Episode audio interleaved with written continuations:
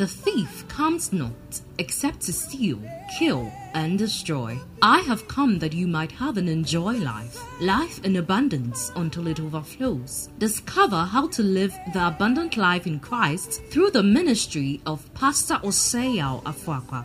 Pastor Afoakwa is the founder and general overseer of Embassy of Life Chapel, a thriving ministry headquartered in Kumasi with a network of churches in Kumasi and Accra, Ghana. God has commissioned him to train believers through the teaching of the good news of the kingdom to know God better, live life better, and impact the world better. Get set for an empowerment that will enable you to live a life of all round victory, success, and limitless prosperity. God bless you as you listen.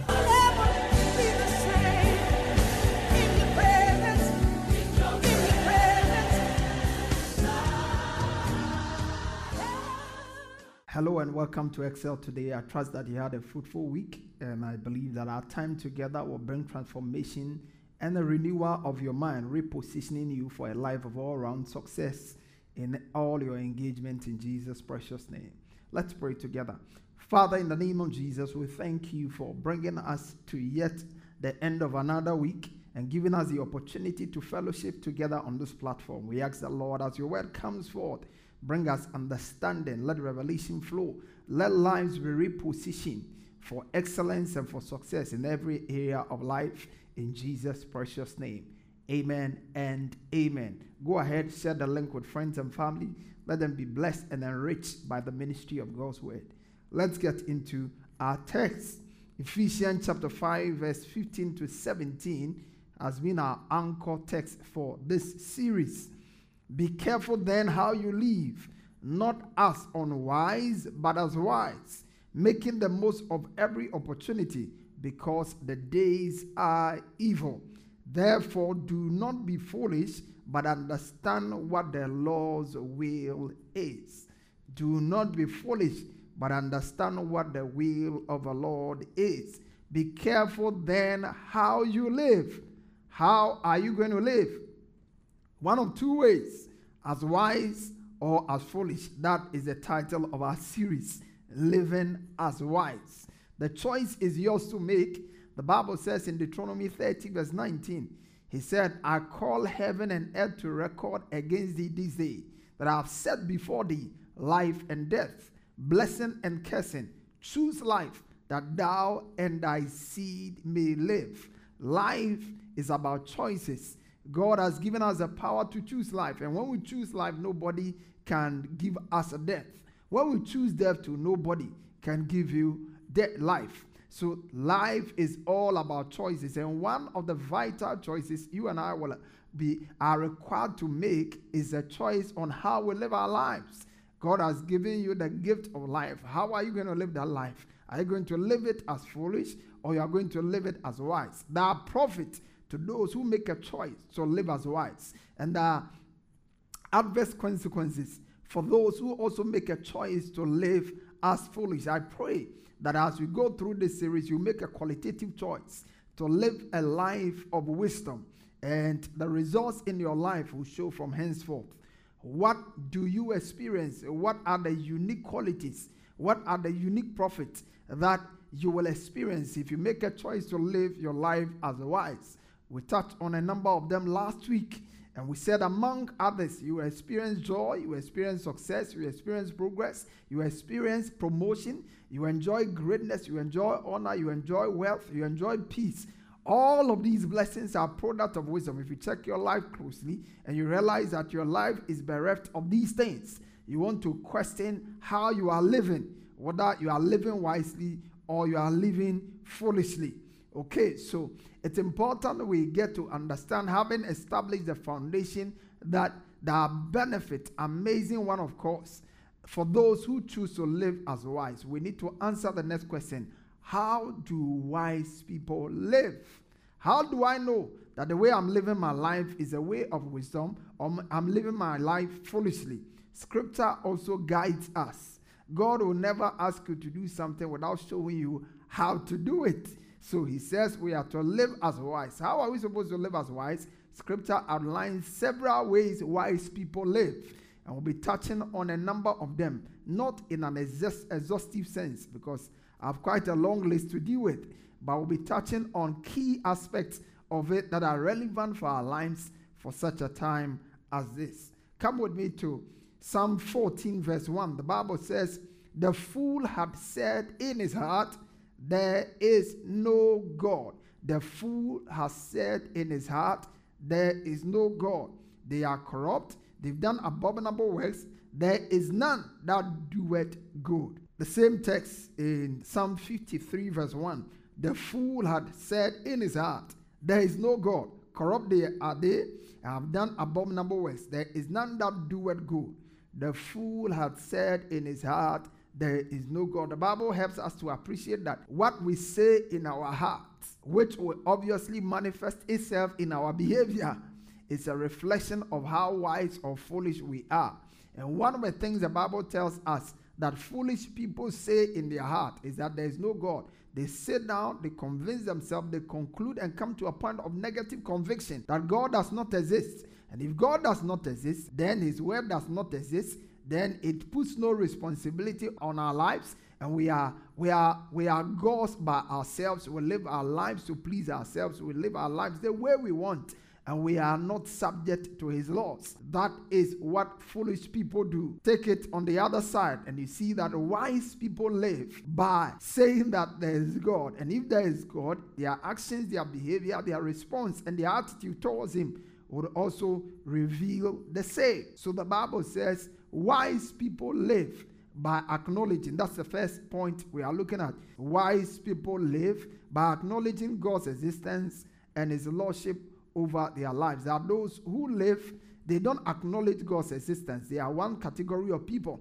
And there are those who acknowledge his existence, but they don't feel he matters as far as their lives is concerned. So God exists, yes, but he doesn't have to, they don't have to live their lives in the knowledge that God exists, or they don't have to live their lives in order to please or to honor his laws and principles. So we are saying that wise people live by acknowledging God's existence and then his lordship over their lives. You are wise when you choose to accept the fact that God really exists, and you are wise when you bring yourself under his authority. Like scripture says, let every soul be subject unto the higher power. Once you acknowledge that God is the supreme power, and then you bring yourself under that authority, we can describe you as wise. So, how do we see this? Let's look at the book of Romans, chapter 1, verse 18 to 22. Once you come to a conclusion that God does not exist, you live in a particular way. Let's look at what the Bible says.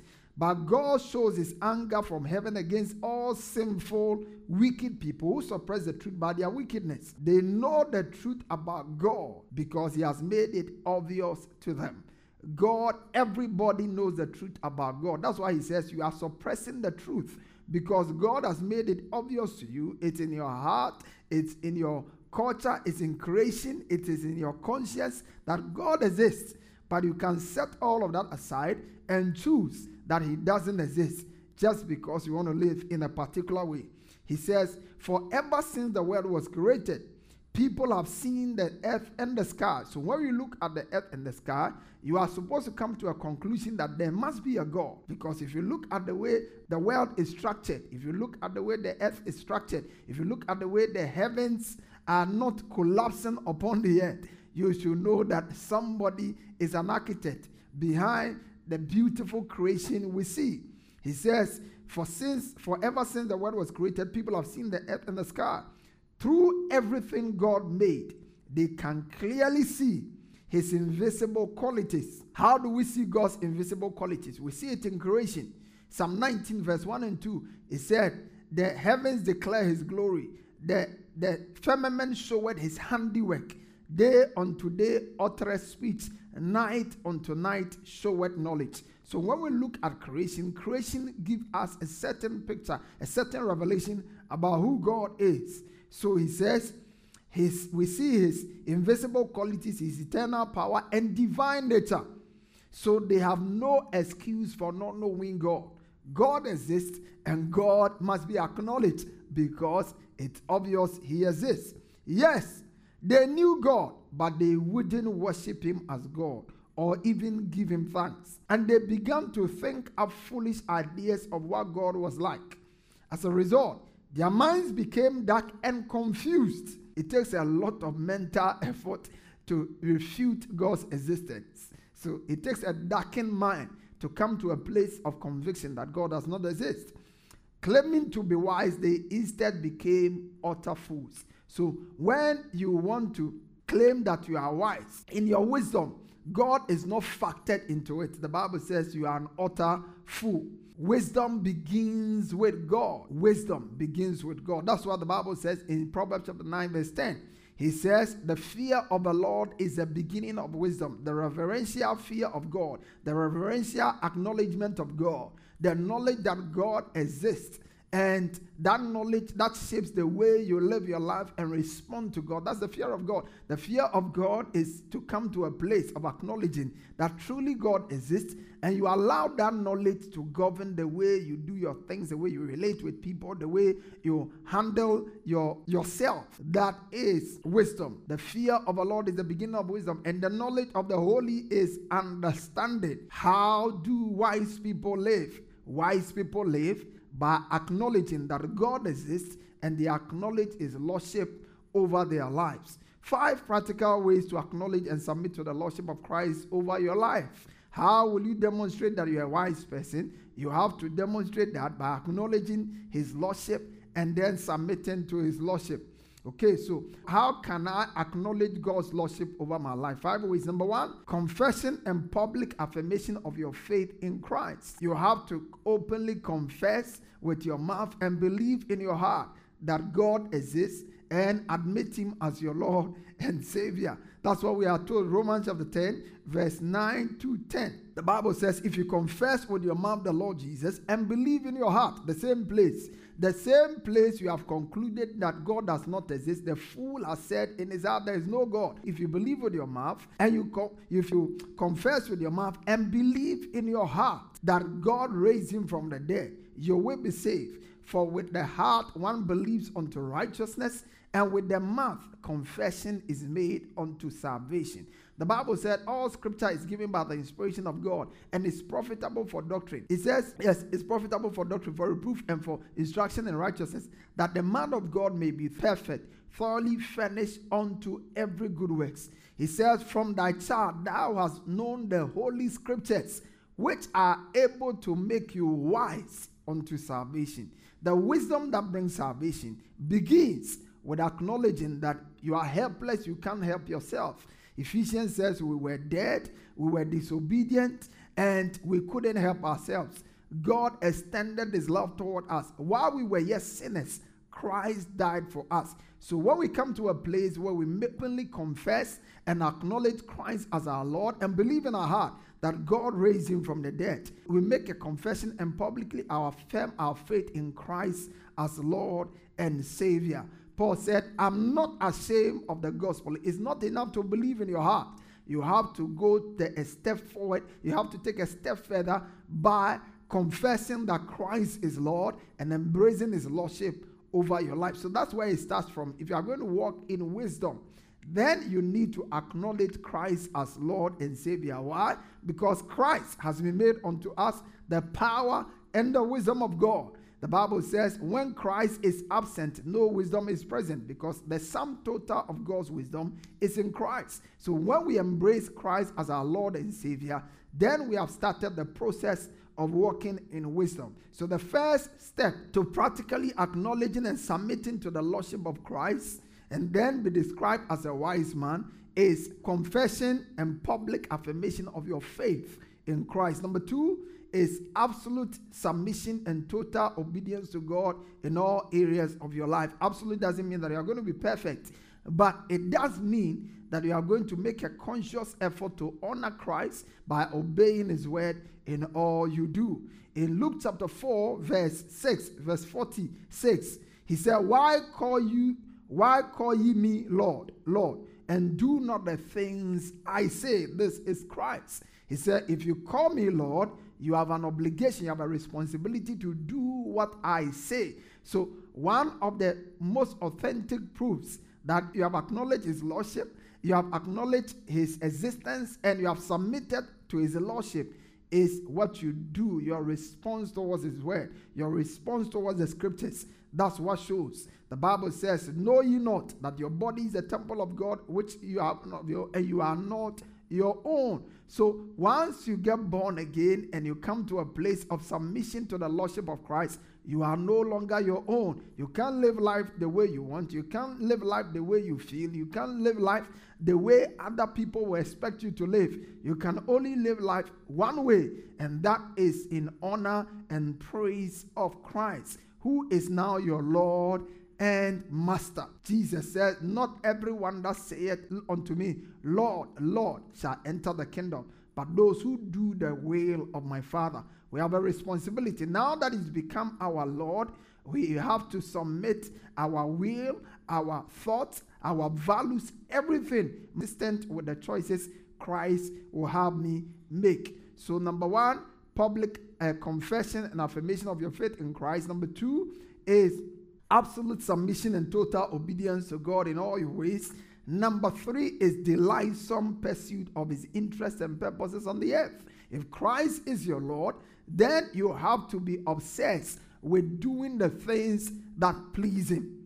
That is what it means. When Christ becomes your Lord, you need to live in a way that honors him. You remember, the Bible said they knew God and they, were not, they did not regard him as God. And so they did their own things. They did whatever pleased them, whatever their flesh wanted. But once you acknowledge that Christ exists, he's your Lord, you have to live your life in honor and in praise of him. I like Psalm 40, verse 8. He said, I delight to do your will, O God. Your law is within my heart. I delight to do your will, O God. That must be your new posture.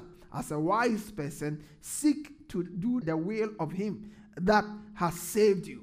That's what we are told in Matthew 6 33. Seek first the kingdom of God and His righteousness, and all other things shall be added unto you. That is the way the wise man lives. He does not just acknowledge God's existence or submit to His lordship in word, but he practicalizes it by doing the things that truly demonstrate that Christ is truly your Lord and your Savior. The Bible said, For by grace, in Ephesians chapter 2, verse 8 to 10, for by grace we are saved through faith, and that not of ourselves. It's a gift of God, not of works, lest anyone should boast. Then he says, We are his workmanship, created in Christ Jesus for good works he saved us at no cost to us, and we must serve Him at every cost to ourselves. And so that is number three. We have to uh, demonstrate delightsome pursuit of His interests and purposes on the earth. And number four, good stewardship. We have to demonstrate good stewardship of everything you have and owe in life. Now that Christ is your Lord, you are steward. When you live in a house that you don't owe, you have a landlord. Whatever rules, whatever laws the landlord says, that's why you are supposed to live your life. And now that Christ is your Lord, you have nothing. He owns everything. The Bible says you are bought with a price. What maketh thee to differ from another?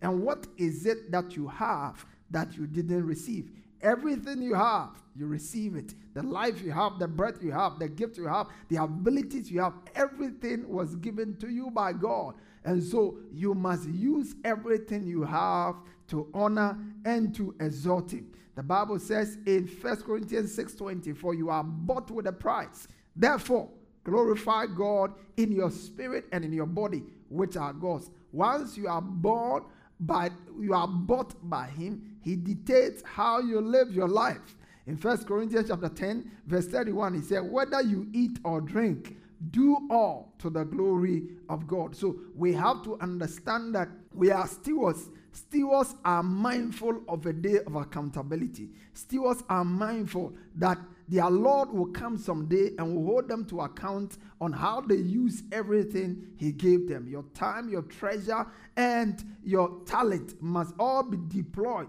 to advance the cause of your Lord. Look at what Ecclesiastes 11 9 says. He says, Rejoice, O young man, in thy youth, and let thy heart cheer thee in the days of thy youth. Walk in the ways of thy heart and in the sight of thy eyes. But know that that for all these things, God will bring you into judgment. So God doesn't keep you in bondage. He gives you freedom, but the freedom has to be used in love. The freedom has to be used wisely.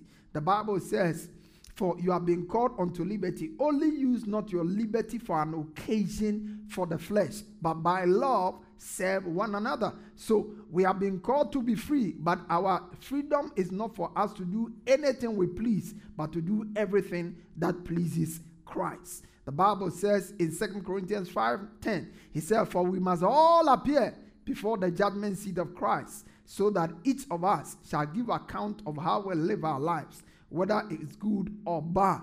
Why is a day of accountability awaiting us? Because we are stewards.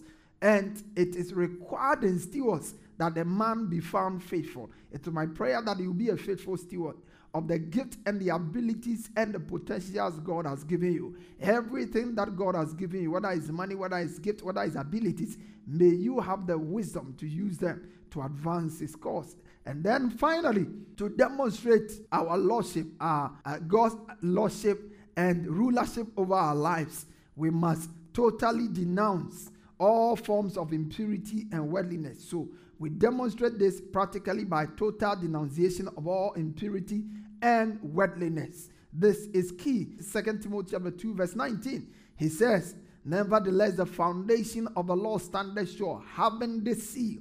The Lord knoweth them that are his. And let everyone that nameth the name of Christ, let everyone that identifies with Christ, let everyone who claims that Jesus is his Lord, let him also depart from iniquity.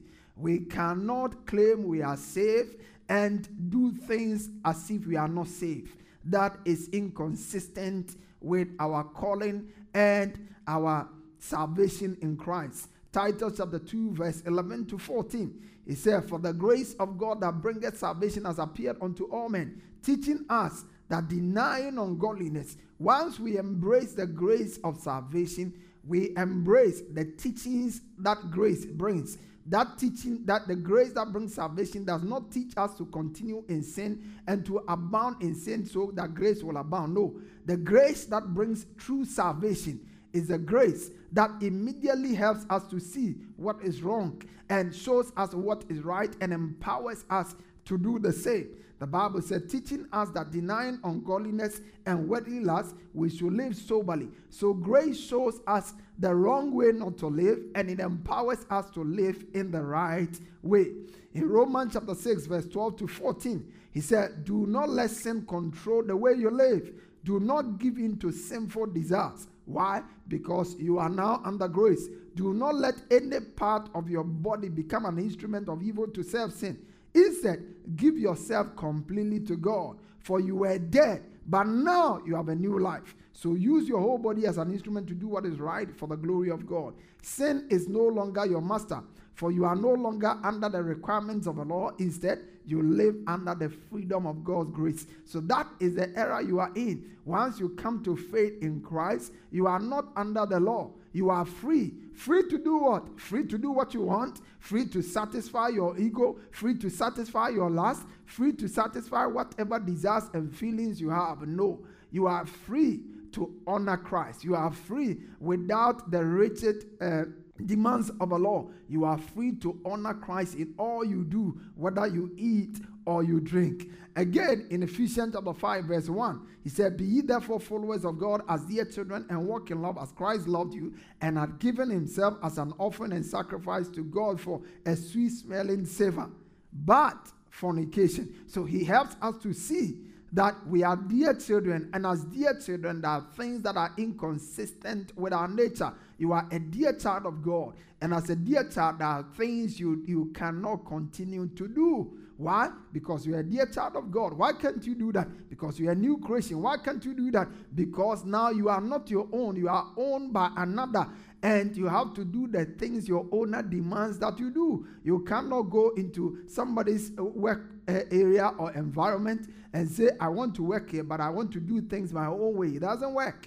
Once you are owned and you are hired by another person, you do whatever they would like you to do. And now we've been bought The Bible says we have not been hired, we have been bought, and we have been bought at such a price. Therefore, how we live our lives cannot be to please ourselves, but to please the one who called us as his own. The Bible says in James chapter 4, verse 4 Ye adulter- adulterers and adulteresses, know ye not that friendship with the world is enmity with God?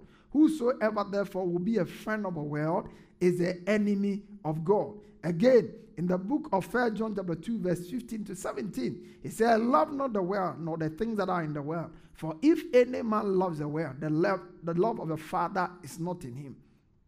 If any man loves the world, you can't love God and love the world at the same time. Once you declare your love for God, you have, take, you have declared your hatred for the world. Genuine love for God will always give birth to hatred for other things. If you meet anyone who says he loves God, you will see that in the life of a person, there are things they also hate. You can't love God and love everything. You can't love God and do everything. Loving God puts a restriction on your life. Serving God puts a limitation on your life. There are things you won't do because you love a person. When you say you love a person, it means you have made a commitment to do things that advances them, to do things that brings them joy, not to do things that brings them uh, hurt and pain. That is not proper love. Genuine love seeks the best of the other. And that's the kind of relationship we have with God. We don't have a legalistic relationship with God. We have a loving relationship with a loving Father, which demands that we do things that honors Him. The Bible said, If you love me, you obey my commandments. These, these are five practical ways we demonstrate that Christ, we, we acknowledge God's existence, and then two, we also submit to his lordship and rulership over our lives. Christ is Lord and he is Lord over your life. And that is seen by the way you live. Is it not interesting that the Bible says a prudent man does not continue in sin?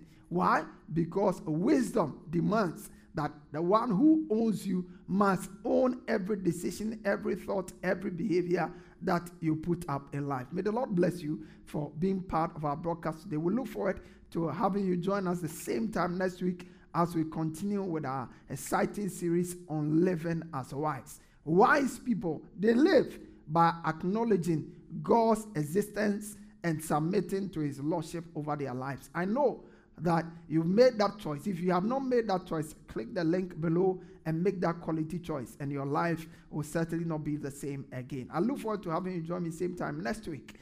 God richly bless you for being part of the broadcast. I invite you to partner with us in whichever way you are enabled by God. So this good news of the kingdom can be taken to the nations of the world. God bless you as you seize the opportunity to partner with us in this great assignment. The Lord bless you. Till I see you next week, maximize the grace of God and remain blessed. If you want to accept Jesus and make him your Lord and Savior, you want to say this prayer after me, mean every word, and then believe it in your heart. Say, Lord Jesus, I confess that you are my Lord and my Savior. I believe with my heart that you died and rose again for me. By my belief, I am justified, and by my confession, I am saved. Thank you for saving me in Jesus' precious name.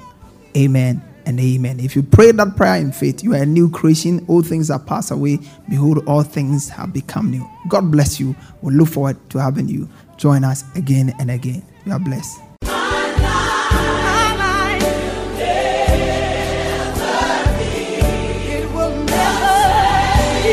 Pastor Afoakwa has just placed in your hands the key for all round victory, success, and limitless prosperity. Share your testimonies with us on 020 422 5790 or email us at embassyoflifechapel at gmail.com. Get interactive with Pastor Afoakwa on Facebook, Instagram, and Twitter. For more information, visit our website at www.embassyoflife.org.